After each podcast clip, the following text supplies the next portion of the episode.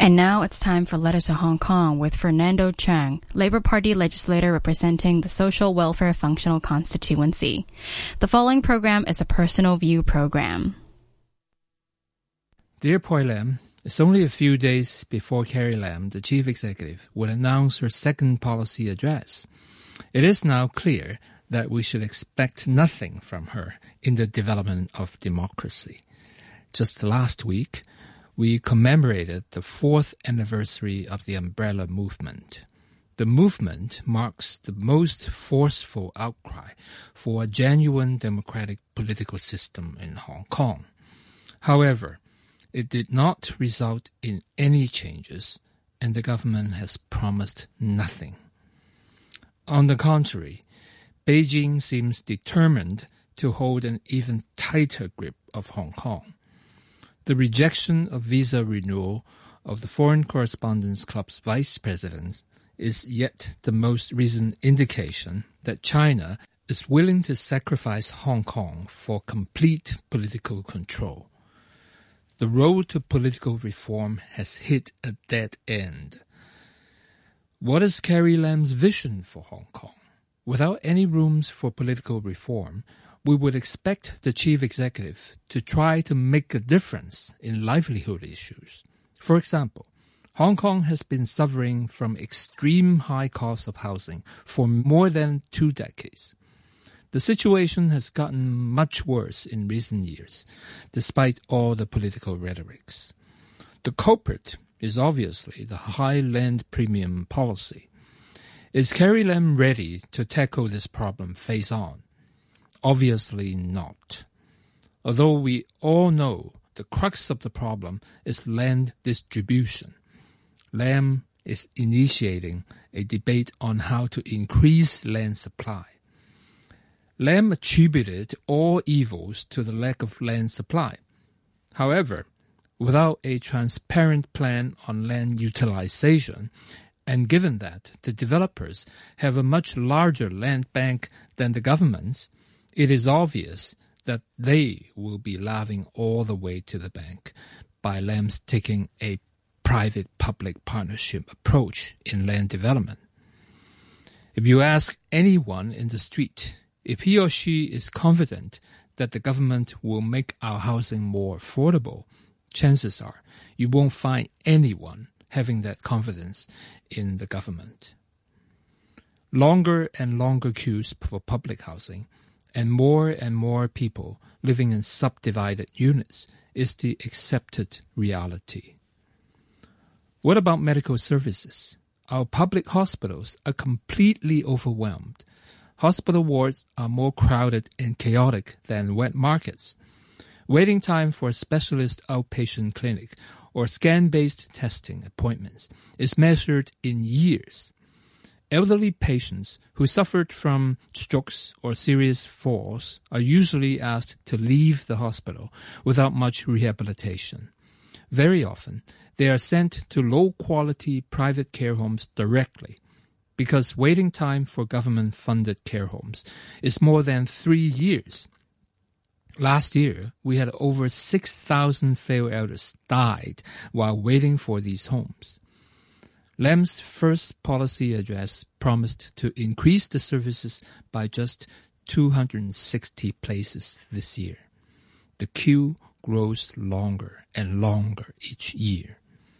According to Dr. Law Chi Kwong, the Secretary for Labor and Welfare, we need to build 40 care homes each year for the next 10 years in order to clear the queue. In reality, we are building two or three each year. Waiting time for care homes for the disabled is even worse. My daughter, Vivian, is assessed to be intellectually disabled in the severe level. Waiting time for care homes that serve her is 17 years. I would never send my daughter to these homes for as long as I can take care of her at home. But I have succumbed to the fact that I may lose that ability eventually. Therefore, we have reluctantly put Vivian on the queue for care homes earlier this year. By the time she would get a place, I would be 78. Just what kind of public service is this? Care homes for the most severely disabled persons are so essential, yet they have to wait for such a long time. Is this the way to treat the weak and the old? In the meantime, the government allows low quality private care homes to flourish. In fact, private for profit homes account for about two thirds of the total supply of aged care homes. The legal requirements for such homes are 6.5 square meters per resident, with a staffing ratio of 1 to 60 during the evening shift. That's right, our frail elderly deserves only to live in an area that is smaller than a parking space for a car. And we consider one staff is able to care for 60 frail elders in care and attention homes.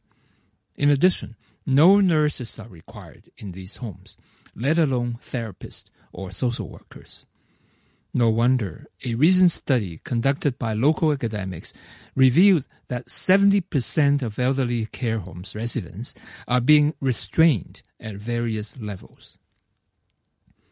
Those who suffered from cancers and rare diseases are urgently in need of effective medicines. Sadly to say, many of these medicines are not accessible to patients because they cannot afford them. Understandably, medicines developed for cancers and rare diseases are much more expensive than others. With a limited budget and cost effectiveness as the guiding principle, expensive drugs are always low in the priority in entering the hospital authority's drug formulary.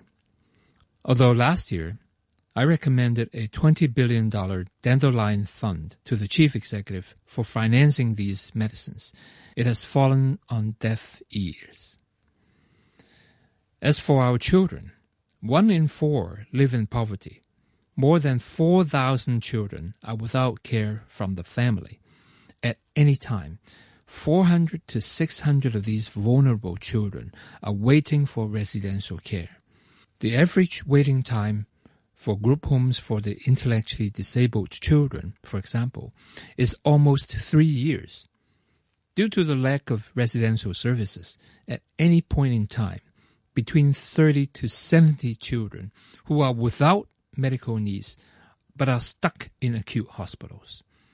Dr. Law admitted that subsidized childcare services for children under two years old have decreased from 1,530 places in 1996 to 747 places today parents have to apply for these services with an ultrasound picture of their few months old fetuses.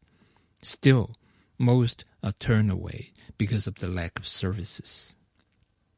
Poilam, you may wonder, what sort of a world class city are we?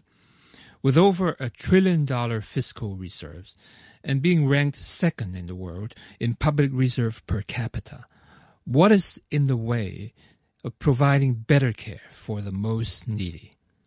Carrie Lam has spent over 30 years in high offices, including the Director of Social Welfare, the Secretary for Development, Chief Secretary, and now the Chief Executive.